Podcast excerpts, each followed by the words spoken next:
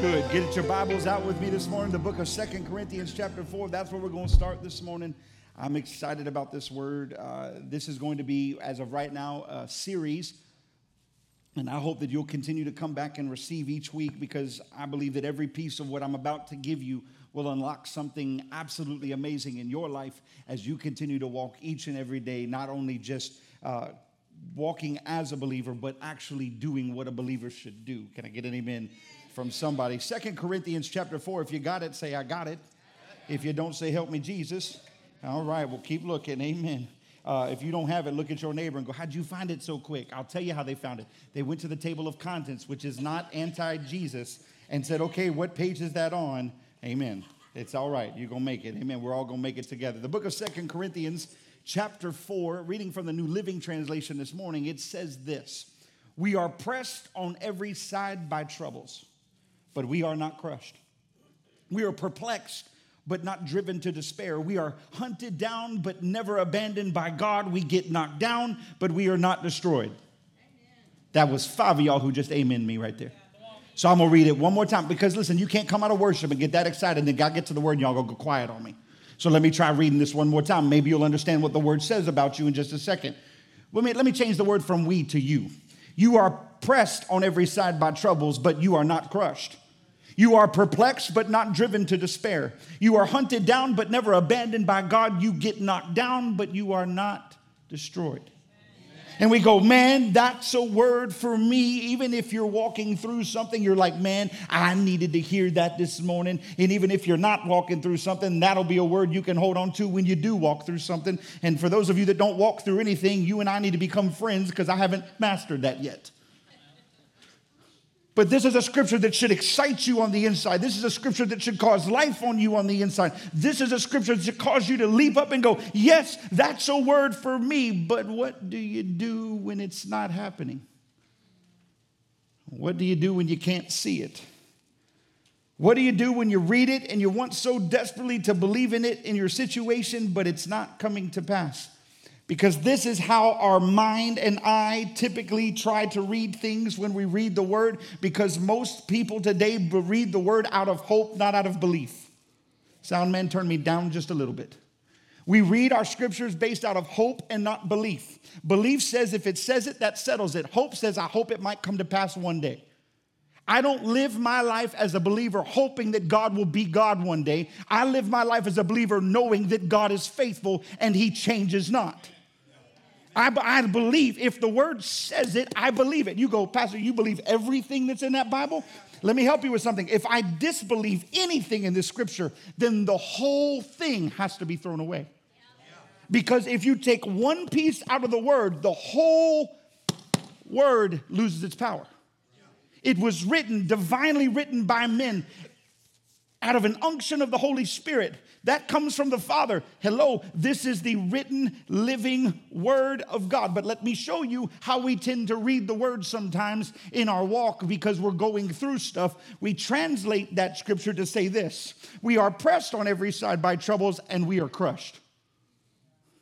We are perplexed and are driven to despair. We are hunted down and feel abandoned by God. We get knocked down and are destroyed. God, please, I hope you show up one day. I hope you'll take me out of this problem. I hope you'll I hope one day you'll deliver me. I hope one day that the scripture that says that this is the day the Lord has made, I will choose to rejoice and be glad in it, that maybe this will really be that day. I know that you say you wave a banner of victory over me, but, but I, have, I don't see it yet. Let me, can I just say this to you? And this is not even in my notes. Can I just say this to you? Your victory does not lie in what God will do for you, it lies in what God has done for you. Stop waiting for God to do something brand new and just depend on what He's already done. It's enough. He conquered death, hell, and the grave on your behalf. What else do you need from Him? If you would really live in the fullness of everything this word says about you, do you understand that nothing, and I mean absolutely nothing, could harm you? You go, really? You want to know why we don't know that? Because we don't read the word anymore. We don't even believe the word anymore. We challenge the word because it causes conviction. Can I tell you something? Conviction is an indicator that you are not walking in the right direction. Conviction is an indicator of change. Not, not, not to bring pain into your life, but to bring change into your life. But people don't want to change, they want God to change. God says, I change whenever they ask. I'll do whatever they want. No, God already did that. He doesn't have to do it twice, baby. The creator of the universe did it once, and that was enough. But we keep asking God to do more because we would rather be in pain than walk in the promise because the promise requires work.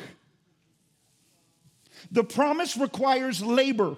The Bible says to know the ones you labor amongst, not the ones you complain with, not the ones you bellyache with, not the ones that you challenge God's Godhead with but know the ones you labor amongst. Why? Because he's called us to work this thing out. I was having this conversation with my wife just last night. We were talking about how, how the relationship with God. God says in his word, Jesus says in his word, come, come, come. You read it over and over. Jesus telling people to come, come, come. Why, why won't he just come to me? That's how we live with God today. God, you come to me. I'll stay here in my mess. You come get me out of it. If you're really God, you'll come get me. And you wonder why you're still sinking in your muck. Because God says, no, when this relationship works, it's when you decide you're done with the muck and you come walk to me. You get your eyes focused on the prize and not on your current situation, and you believe what my word says and you walk in it. Why is it that we're so good at reading the word but struggle so hard with believing it? You want to know how I know that we struggle with hard with believing it? Because if we would believe it, it would come to pass.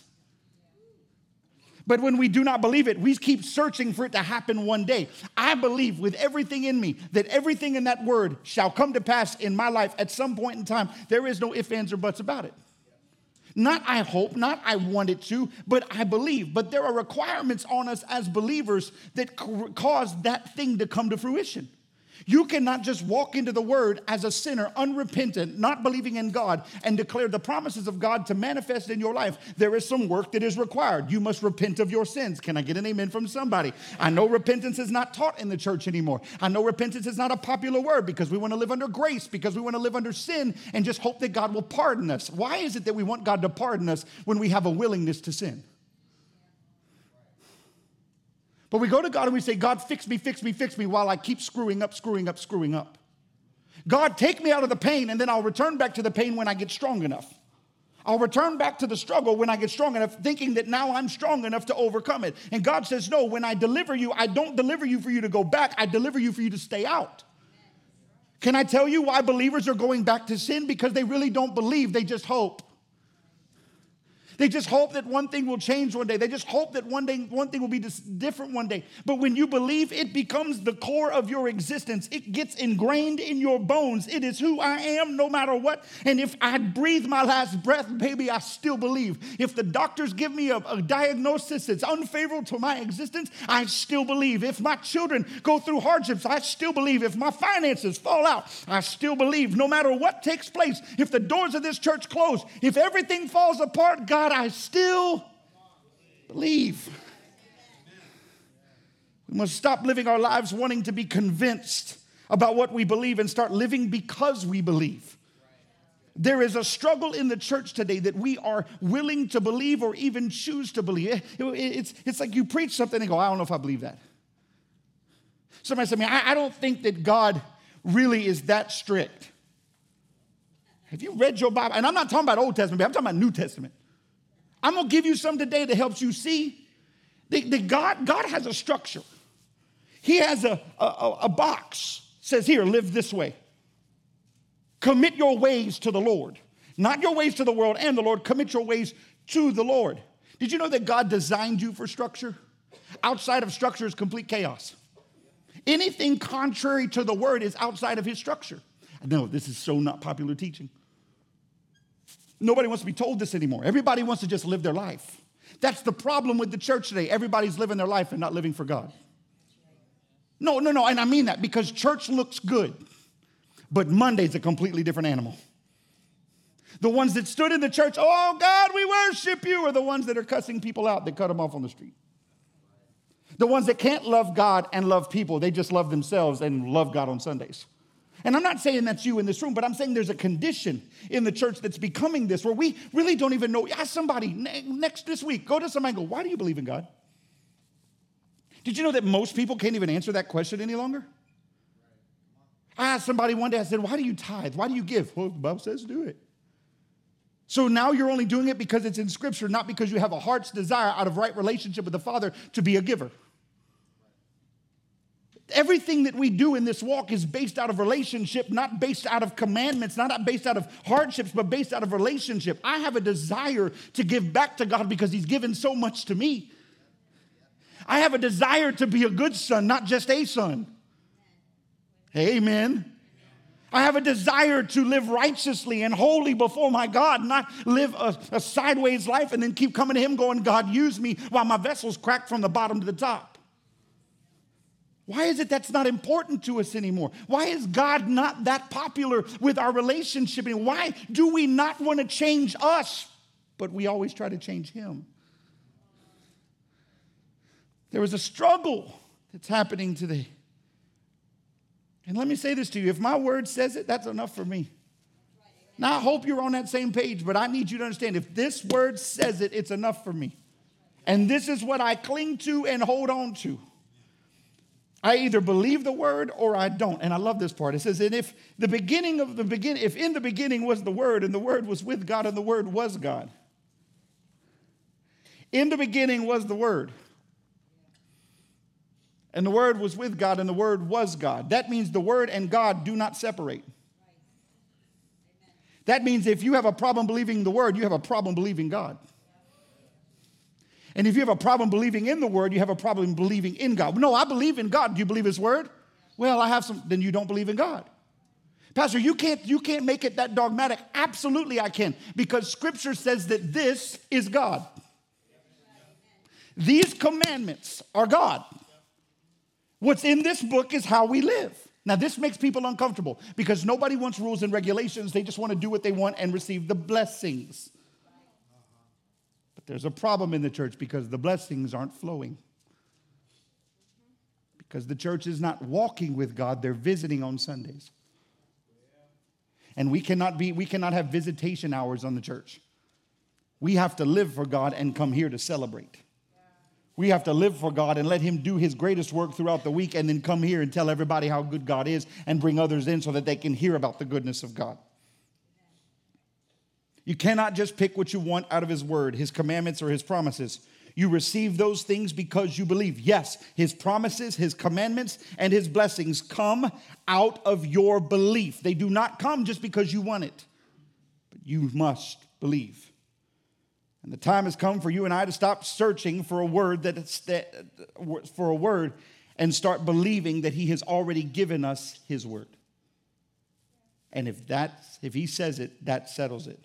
To become not just hearers but doers. But once again, why are we not seeing it come to pass? Well, I figured it out. Praise God. So this morning I want to preach you a message I've entitled The Big O. The Big O. Pastor, why, why the big O? Well, I've realized that we're not walking in the fullness of God because of one word oppression.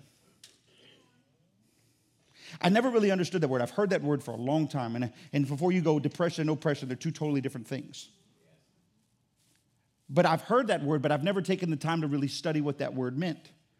And one day I was in here in prayer, and God led me to a certain scripture where it talks about oppression. And I went, oh my gosh. I didn't realize this. Well, let me, let me give you the definition of oppression real fast. The word oppression means to lie heavily upon, to weigh down, to put down, subdue, or suppress, to press upon or against, or to crush. How many of you in this room have weight? Come on, some of y'all are not raising your hand. I'm gonna point you out in a second because I know. You're like, I'm not raising my hand. I won't admit it. I have weight. Hello. So I'm gonna try this again for all the rebellious people in the room that don't want to play along. How many of y'all in this room have weight? It's like, just watch, just watch. How many people in here are hungry? It's amazing. You get hands when you say hungry, but you say, wait, uh uh no, I'm not raising my hand. No, you got stuff that's heavy. You got stuff you're dealing with. You got stuff you're going through. You got struggles. You got life in front of you. You got decisions to make. You got places to go, people to deal with. You got stuff. Come on, am I in the right room this morning? Okay, good. So it, it, talks about here, it says to lie heavily upon, to weigh down, to put down, subdue or suppress, to press upon or against, to crush. And you go, Pastor, I, I, don't, I don't want any of that, but you have it. Because oppression is the thing that stops belief. You want me to prove it to you? Pastor Dylan, come here. Malachi, come here. No, no, stand right there, stay right there. I hope this doesn't hurt you. Malachi, get on Dylan's back. Yeah, he's getting ready now. Okay, here we go. Now, now, Pastor, he's kind of light. He clings on like a monkey. It's pretty epic. Okay. And so, so here's, here's what I need you to do, though. I don't need you just to carry him, which is what most believers do. We just carry problems. You're a problem right now. Amen. Trust me, according to Dylan, you're a problem right now. But Dylan, what I need you to do is I need you to run around the building. No, no, no. And I didn't say walk. I said run. Ah. What, what are you waiting on? Oh, no, see, see, watch, watch, watch, watch. He was going, Are you serious? You really want me to do this? Because this is how our lives exist. We carry things we were never meant to carry. We allow things to attach to us that God never told us to pick up. There is only one thing that the Bible says for us to carry, and that is our cross. And why do we carry our cross? We carry our cross so that others might see the God we serve. Not so that they can say, man, they're weighed down and heavy laden and burdened. No, I'm carrying the thing that delivered me from Malachi. That was a joke. Y'all could have laughed right there. It was funny. Okay? You can put Malachi down. You're like, dear Lord, he's getting heavy now. So what happens now? Now Dylan's like, ooh, ooh, watch this. Half your back problems are because you keep carrying stuff you never meant to put on your back. Watch, watch, watch, watch. Posture is everything. Y'all know that, right? Posture is everything. And here's the thing you can't posture yourself like this when you got monkeys hanging on you. And if if you try to posture yourself like this with stuff hanging on your back, you will crumble under the pressure because light can't live where there's darkness. Hell can't live it. And there has to come a point in time in our lives that we say, I'm stripping off every weight that so easily ensnares me. Because I understand I have a race to run. What Dylan should have said, and I know he was playing along with my sermon and he didn't want to take his own privy, but what he should have said was, Get off. I got a race to run. But what we typically do is we go, Well, it's on me. I guess I just got to carry it. That's oppression things that weigh us down, things that cause us to think differently than the word, things that cause us to believe differently than the word. And then we succumb to that space and we don't understand why we're not moving to the next level, to the next season. It's because, baby, you really don't believe what God said. You're hoping what God says will come to pass one day. But until then, I'll keep working rather than God work for me. Sit down. There comes a point where you've just got to say, enough is enough. God, I'm yours, you're mine, and we're going to do this thing together. You're tired of carrying stuff. You're tired of feeling oppression. You're tired of carrying burdens. Then shrug them stupid things off and move. No, but this is this. Oh, I heard somebody says, This is God's judgment on me. Show me one time. I've been looking for it. I've been looking for it. If you love God, you believe in God, God does not put judgment on you to hurt you. God doesn't put things on you to cause pain in you. God wants to deliver you. You don't believe it? He sent Jesus. That's enough. Could you imagine if the church started walking in the deliverance of Jesus rather than the deliverance of themselves? Yeah, Y'all catch that one in a minute. Jesus died on the cross for me to save me from what? Sin. To save, watch this, to save me from me. he did that for me when I start becoming me and not his, then what I've told him is the cross was in vain. When I live in him, I walk in all the blessings that he has in that word for me, that was written before me. Okay, I'm getting revelation as we go. The Bible says that in the beginning was the Word, and the Word was with God, and the Word was God. Now, watch this. If the Bible says, if God, the Word, before me, who? Y'all gonna catch this in a minute. I'm, I'm gonna shout loud and you're gonna shout in a minute. Who? Who can be against me? If God's word is before me, not my emotions, not my opinions. If God's word is before me, what oppression can get on me? Listen, can I help you with this? This is a covering on your shoulders so that when oppression, it just slips off. Oh, I couldn't grab a hold this morning. Why? Because the word's in him. Listen, the only reason oppression gets you is because your word's in you rather than his word is in you. Thy word hath I hid in my heart. Out of the out of your heart shall flow rivers of living water. Why is it that we do not declare this thing yet? Why is it that we're not decreeing this thing yet? Why is it that we're not believing this? Yet. When we really start to live according to this, everything changes. Can I help you? Some, some of you in this room go, Pastor, I'm blessed. Walk in the fullness of the word and watch how blessed you really get. It's amazing to me how most people's idea of being blessed is based on their hard work rather than the fullness of God. I work hard, baby. I work really hard, but I let God be God. And I enjoy it. And I watch the fullness of who He is. And I watch God's promises come true in my life. And when the doctor says something stupid, I watch God do something bigger. And I don't get afraid. I told my wife last night, I said, You want to know what? Years ago, I was afraid of dying. I was petrified of death. You want to know why I was petrified of death? Because mortality was in my hands and not His. You only have fear of something when God's not in control. When I took, when I took my, when I took my faith back in that moment, the fear of death. Listen, I, I, can't even explain to you. For 10, 11, 12 years, I had severe anxiety attacks just thinking about death. If I was watching a TV show and something would come across that somebody had died, immediately my mind would start going into the thought of non existing. Here's the truth of it the only reason you think about non existing is because your existence is only found in you and not in the end in heaven. You don't have it, you don't think eternity, you think present. You stop thinking present when you live in this word because everything that I do is to get me to eternity, not to get me to this life. we have a tendency to live under oppression, even as believers, hoping that God will come rescue us. We throw ourselves into the ocean screaming for a life preserver, and when God throws it, we reject it because it wasn't the life preserver we wanted. But do you understand that Jesus has already overcome oppression? He's already overcome it. So why do you keep carrying it? You say, well, if you overcome it, why does it exist? Because God doesn't make you do anything, He allows you the ability to choose. Free will is still yours. You have the right to choose. Choose you this day whom you're going to serve. He didn't say you will, he just says choose. Make a choice. It's either heaven or hell. That's the only two places you got to choose from. For some reason, we just keep putting it back on. Because it's easier to carry struggle because that's what limits us from succeeding. Watch, I got to say this is a sidebar. Once again, there's a lot in here that's not in my notes. The only reason that we do not succeed in what God has for us is because we keep putting the limitations of oppression on us because it is easier to tell people why we haven't succeeded rather than what we stripped off to succeed. It is easier to have a reason for failure than to have no excuses for failure. This is how we exist. If I have a reason, okay, I'm, I'm going to use this. I, I, I, I'm, I'm losing weight right now. Praise the Lord.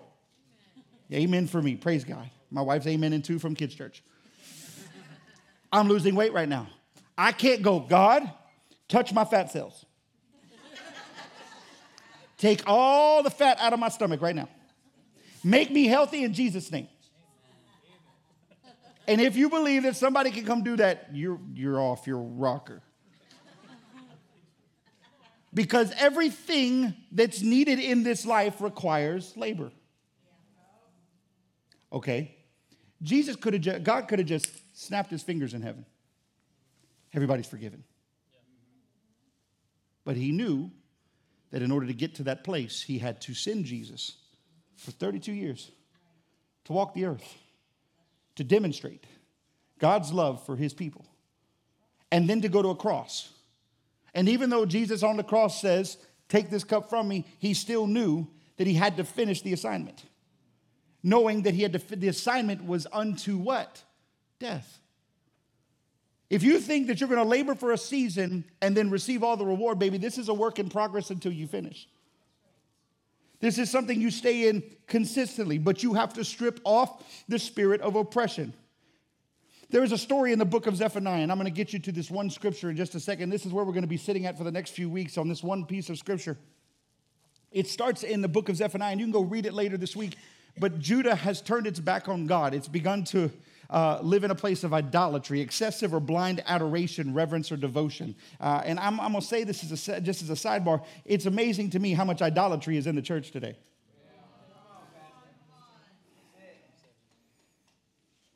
He gets quiet real quick. People are like, I don't want to hear that this morning. Idolatry is very big in our culture today. I mean, let me read you the definition one more time excessive or blind adoration, reverence or devotion. Well, I want this because so and so's got this. Or I want to look like so and so. I saw somebody post something the other day, and I'm going to I'm going to mess it up because I'm going to paraphrase it. But it was basically saying, I wanted to lose weight. And then I found out that God, I'm fearfully, wonderfully made by God, so why should I change anything? and although that's funny, there's a lot of truth to that statement. We change ourselves to match the world rather than change ourselves to match the word. We change ourselves so that the world will accept us rather than change ourselves so that God will receive us. We change ourselves so the world will smile at us rather than we change ourselves so that God might bless us. We, we do it we do it because we want the we want the right now uh, Burger King mentality my way right away I'm gonna get it for me right now. That's how we live our lives. I got to get my blessing, and when God doesn't give it, I'll go get it. Let me help you with something. Everything that you go get that God hasn't given will fall apart. I promise you. I promise you. The Bible even says the moth and the cankerworm will eat it up and destroy it. But for some reason, we keep trying to put our hands to the plow for our own right rather than for the kingdom, understanding that when we become kingdom workers, God's blessings just start to manifest in our lives. When we do it for God rather than for ourselves, the blessings that God has for us get released. How many of you understand that your blessings are nowhere compared to what God's are? And every blessing, the Bible says, every good thing comes from the Lord. Hello. But there's a story in Zephaniah, and Zephaniah begins to declare judgment. Yes, he said judgment over the people of Judah because of idolatry, because they began to, de- began to worship other idols. Huh. Can we just be honest for a second? If God did it in the Old Testament, don't you think He'll do it in the New Testament? There, the Bible says, as a commandment. Now, understand that when Jesus came, the Ten Commandments didn't die. Thou shalt have no other gods before me. You go, but I'm not worshiping another God. Yeah, you are. Can, can I? Mm, Jesus. I'm trying to edit as I go. Father, help me. If you check somebody's Instagram profile more than you read your word, then you worship that person more than you worship God. Oh, sidebar. If you check your own Instagram to see how many likes you got, you worship yourself more than you worship God. Oh, no, I'm trying to help you for a second. Let me, let me just say this to you. I'm, I'm really getting to a point of some righteous indignation where just says, I'm just going to boycott all that foolishness because it's getting really stupid. Because people's lives are based by social media. Your success is not in social media. Somebody said, well, their church is success by how many posts they make on Instagram. No, my success is found in the Lord. Not by what people see about me. I know who I am. I don't need somebody to confirm that I'm God's favorite. Yes, I'm God's favorite. Whether you like it or not, I am. You can be too. I'm just telling you what I know I am. God's a big God. He can have a lot of favorites. Amen. But I know who I am in Christ. I don't need to tell you what I ate today. I don't need to tell you what I went to. Uh, I I went to a movie last night. I don't need to tell you what vacation I went on. And you don't need to sit in your home of judgment and judge me based on where I went on vacation because my vacations are based on the goodness of God and the land of the living in my life because I live according to his purposes. I'm trying to help y'all this morning. It's amazing to me how we think sometimes and we put oppression on ourselves and we carry things. It's like this when people go, they didn't respond to my text message. So what? They didn't want to talk to you. Is it really that serious? They didn't text me back. I text them. I don't know what to do now. I've got to keep checking my phone 45 times because I don't know what they're going to do. They didn't text me. I wish we could go back to landlines and voice machines that had tapes in them. If I call you back, it's because I choose to. But if I don't, you're not going to think I hate you. He doesn't answer my phone call. Why didn't he answer my phone call? He must be angry with me. No, I'm not angry with you. I don't want to talk. I just don't want to talk. That's why I hit the ignore button and sent you the voicemail. You, you're looking at me right now because some of you are wondering if I've done that to you. I probably have. Not because I hate you, but because I have time that I have to spend with my kids and my wife in prayer and resting. I know that sounds crazy, but I gotta sleep sometime. But it's amazing when you don't do what the world wants you to do, they make assessments and put oppression on you. I'm free from it. If you wanna be mad because I didn't talk to you, you obviously didn't consider the fact that when I go to pray, I pray for you. You probably didn't take into consideration that as your pastor, I don't quit. I just keep pursuing. And when I don't see you, I keep praying and I keep believing and I keep telling God to bless you more than He blesses me. Why? Because I want to see His hand move in your life. I believe that this is what we must change in our own lives. We must break the spirit of oppression. That we won't hope that one day things will change, but every day we will live in that this is the day. Zephaniah chapter 3, and this is where I'm going to sit, and we're only going to deal with one of these today. You get anything out of this yet? Good. This is Zephaniah declaring in chapter 3. Now, in, in chapter 2, he gave them an opportunity for repentance. And now in chapter 3, he's declaring what Judah has become. And he says this to the oppressing city. I love how he says that. And I've looked in four different term, ter, uh, translations, and it says the same word. It talks about oppression. To the oppressed city, to the weighed down city. Okay? This is what it says. She has not obeyed his voice. She has not received correction. She has not trusted the Lord, and she has not drawn near to her God. And when I read this, this is what God said to me. He said, These are the four steps to breaking oppression in your life. And if you live in these four steps, you'll never carry another weight in this existence.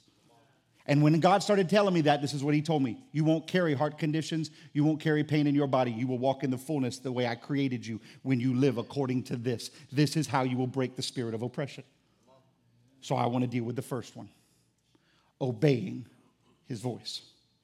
Now, obedience is a bad term because nobody wants to be obedient outside of their own wants. Who wants to be obedient to someone else's declaration, someone else's rules, someone else's government? Who wants to do that? I want to I want to do what I want to do. You're not going to tell me what I want to do. That's why most people don't live in deed restricted communities because they want to build on their house what they want to do. They want to add to the yard when they want to, and they don't want anybody to tell them anything differently. Let me give you the word Obedience means to submit or conform in action to. To submit. Now, the word submit in the Greek means to duck, means to get out the way. In other words, if I am living in obedience to God, I am allowing God to be God and not me becoming God. I'm allowing Him to be my first and last, my banner of victory, my, my, my, my, my, my fighter. He says, The battle's not mine. So he becomes the fighter in the middle of my fight. I allow God to become God. I stop worrying what the doctors say and I trust in what the word says. Now, it doesn't mean I don't go see a doctor. I still see a doctor. I'll be seeing a doctor in two weeks. I still see a doctor. But when the doctor doesn't give me the favorable report that I wanted to hear, it doesn't mean that I walk out and start picking out funeral plots. It means I walk out and said, That's the report of a man. But God, I hold a Bible that's bigger and older than he is and has been declaring word over me a lot longer than this. So I'm going to walk in the fullness of the word. I'm not going to walk to what man says. I'm going to trust you. Let me help you with something. When I adhere to a man's opinion, then I walk in the promise of that man. But when I hold according to the word, it doesn't matter what man says over me. I now walk in the fullness. The Bible says that by his stripes, which were paid at Calvary, were for my healing in my heart. And so I know that it might not have come to fruition yet, but it is just a matter of time. And let me take just a little bit more of a sidebar here that if it does not happen while I'm breathing on this earth, the Bible says to be absent from this body is to be present with the Lord. If God chooses to take me home, that was his plan. The enemy didn't take me, God received me. It was my time. I was done this heart stops beating and I go see Jesus and you keep carrying on. I was, I was watching, well, I can't say that because some of y'all haven't seen it yet and I don't want to spoil it for you. Amen. I won't say that. Amen. Um, I was going to talk about the Avengers movie, but I can't say that because y'all like, don't say it, don't say it. Because everybody's like, I haven't seen it yet. Okay, so I won't say it. Amen. I'll do it at the end of the series. Amen. That'll give you reason to come back. Amen. If you don't see it in four weeks, I can't help you. Amen. Okay. I, I want to give you a scripture real fast. I, I, I got to give these to you because I need you to understand what the scripture says about this. In Romans chapter six, 2, verse 6, you don't have to turn there. Let me just read this for you, read this to you for context sake. It says, He will judge everyone according to what they've done. Did you hear that? Did you, did you hear that? But it's not works that saves me. What does your word just say? He will judge everyone by the works that they've done. Sitting in church doesn't get you to heaven, baby. It doesn't. He says right there in Romans, which is New Testament text, under grace, not under law, He, God, will judge everyone according to what they have done here. He will give eternal life to those who keep on doing good, seeking after the glory and honor and immortality that God offers. Another translation says eternity or the eternal promise.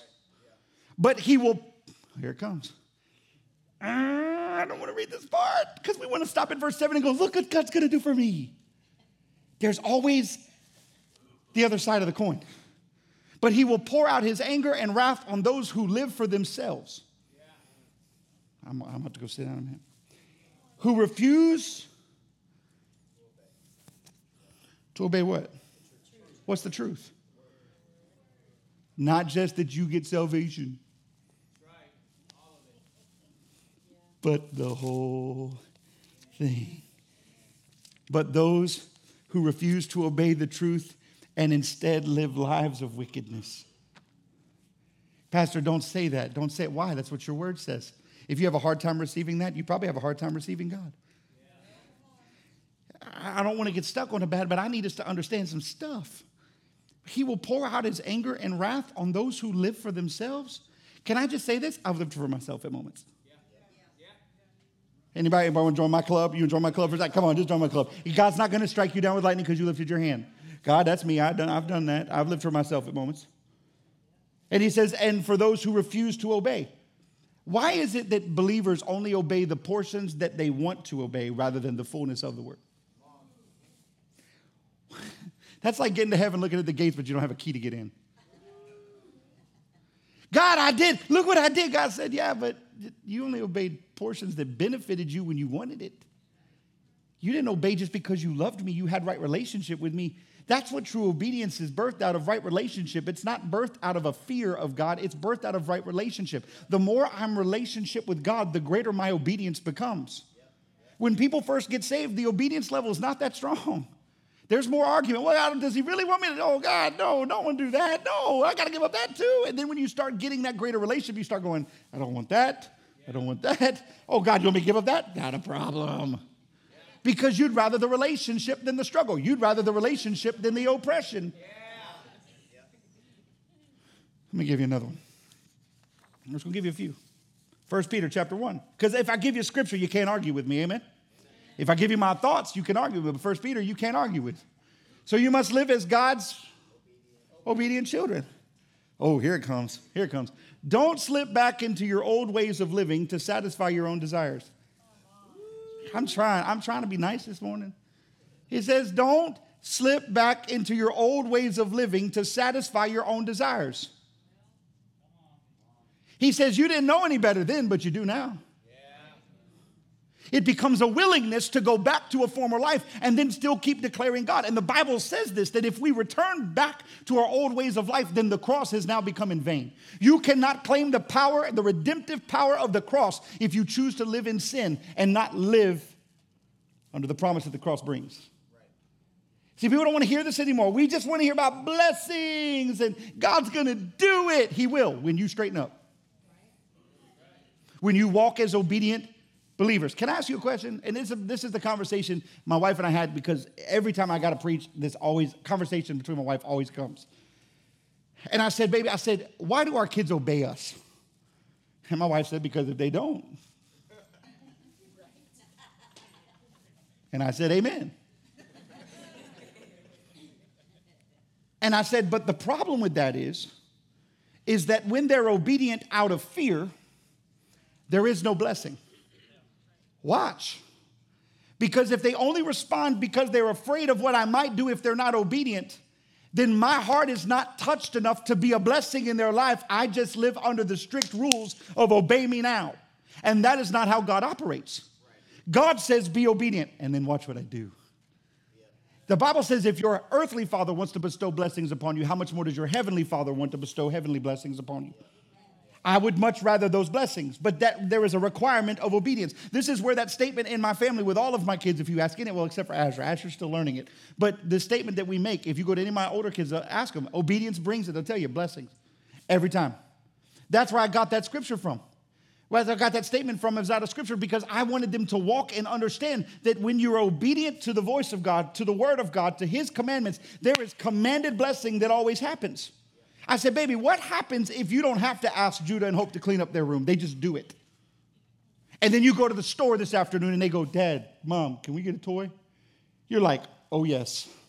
Yes, we can. Even if there's not enough money, we're going to find money. We're going we're to find change. We're going to find something. We'll find a way. You're going to be blessed because you just did it out of right relationship. Can I just say this to you? I have a feeling in the church right now that we are more responsive to God based out of fear and not receiving eternity rather than out of right relationship. What if eternity didn't exist? Would you still serve God? What if there was no eternity? What if there was no after this? What if this was it and you just had to live with God here? Would you still serve Him? No, I just serve Him because I'm going to have a party after this is over. And I'm too afraid to die. I'm not afraid to die, but I'm going to get God now. I'm not going to wait till it's over.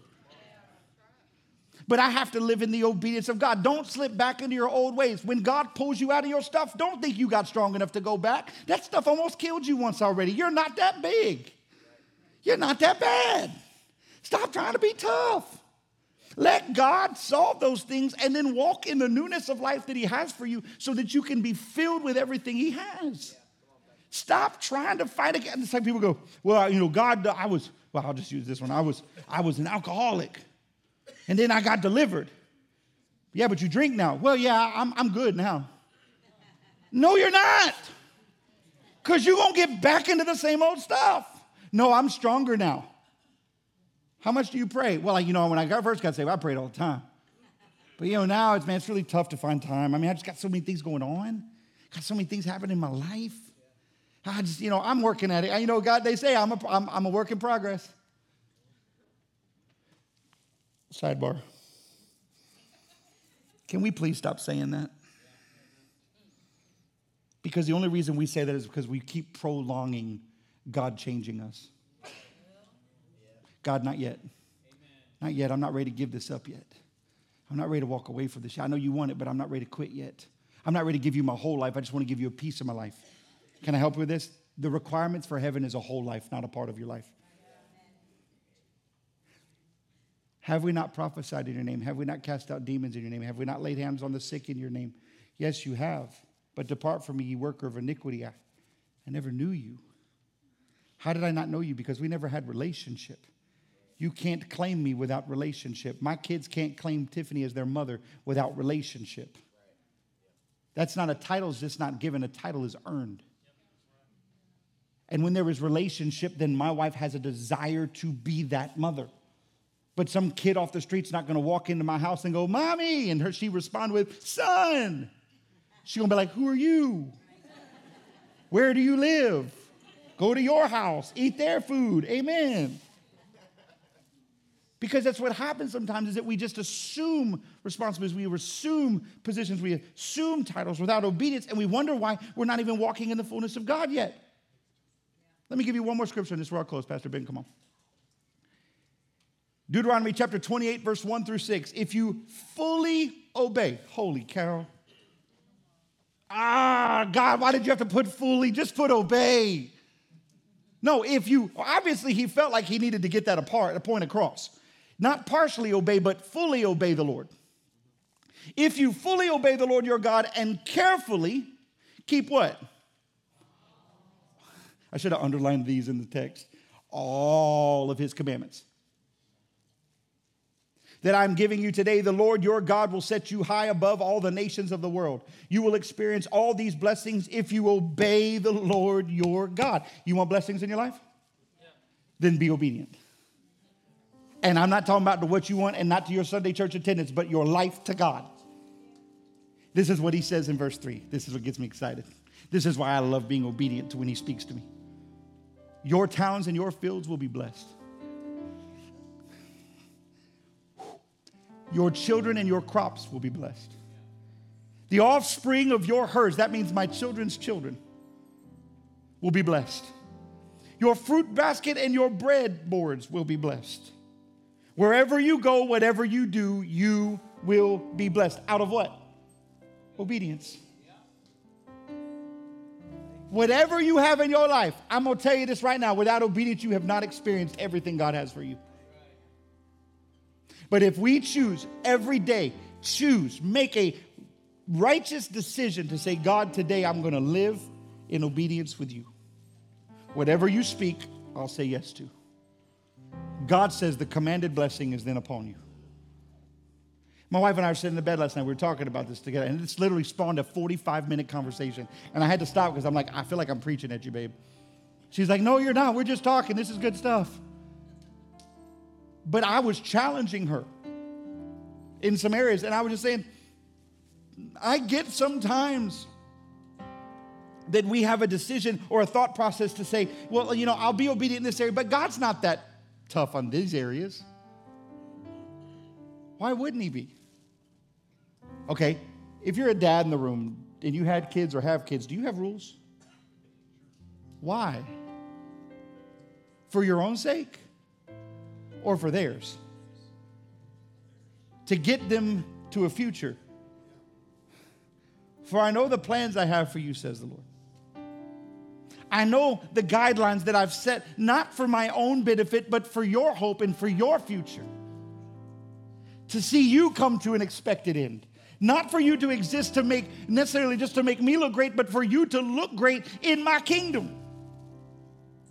I want to, I want you to be my trophy on my mantle. So listen, I got some plans, but I got some structure in this too. And I'm asking that you be obedient because I'm going to help you with something. You cannot walk in the plans of God without obedience. See, every every every time we start talking about this, the, the church gets weird because, but but God, Pastor, why are you making God so? Because what we've done is we've writ, rewritten God's handbook. The church has single-handedly rewritten God's handbook. We've made God a sissy. I'm just going to say it. I'm just being honest. We've turned God into a pansy one that we he doesn't deserve our highest he just deserves something in the middle. Do you remember what god saved you from? And the crazy thing is did he have to? No. But he chose to. And we want to get out from oppression. Well here's how you're going to start breaking it this week. Father whatever your word says i'll do it I'll live according to it. This makes you unpopular. I'm just going to tell you straight up. People around you cussing, ask them to quit. Not because you're trying to be judgmental, but because that changes how you talk. The more you're around something, the more you talk. And I talk to people. I've talked to people over the years and they said, Pastor, I, I struggle with cursing. I said, Well, what do you do for a living? I find out what they do for a living. I said, Oh, I get it now. And well, how do you change it? How do you change it? I said, the way I did years ago. I walked up to a gentleman who was cussing like a sailor. And I said, hey, listen, man, I get it. You like to cuss or curse, however you say it. I say cuss. I said, You cuss. And I said, and, and I can't change you. I said, but here's what I would ask. I'm going to ask that when I'm around you, don't do that. He goes, Why? Are you one of those religious people? I said, Yes. I said, I love God, and I used to curse just like you. I used to say bad words just like you. I used to slip out the house and say all kinds of words and then get in trouble for it later. I said, but I changed. When God saved me, He changed something in me. My vocabulary changed when I really let him save me, not when I played church and kept running to an altar weekend after weekend after weekend. When I really let God change me, I said, I stopped cursing. And I said, So I'm just asking to help me out, I'm asking you to stop. He goes, I can respect that. And I told the story before, but the next night we went into work. He walked, pulled the whole team around. He said, Hey guys, listen, from now on, there's a no cursing rule here at the job. And I just looked at him. And we, they all walked away, and I let him. I said, Why? He goes, You're right. I don't need to talk like that. I didn't have to change him, I just had to be a pillar in the middle of the storm. Because that's my word says. Let the words of my mouth and the meditation of my heart be acceptable in, the Lord, in thy sight, O Lord, my strength and my redeemer. Don't let anything I say defile who you are and what you've been in my life. That's just one area, guys.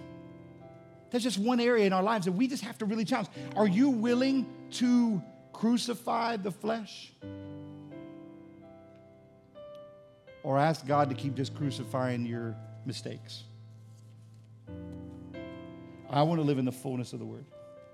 And I'm going to break the spirit of oppression. And you can too, but we first have to start by being obedient to God. Everybody stand to your feet.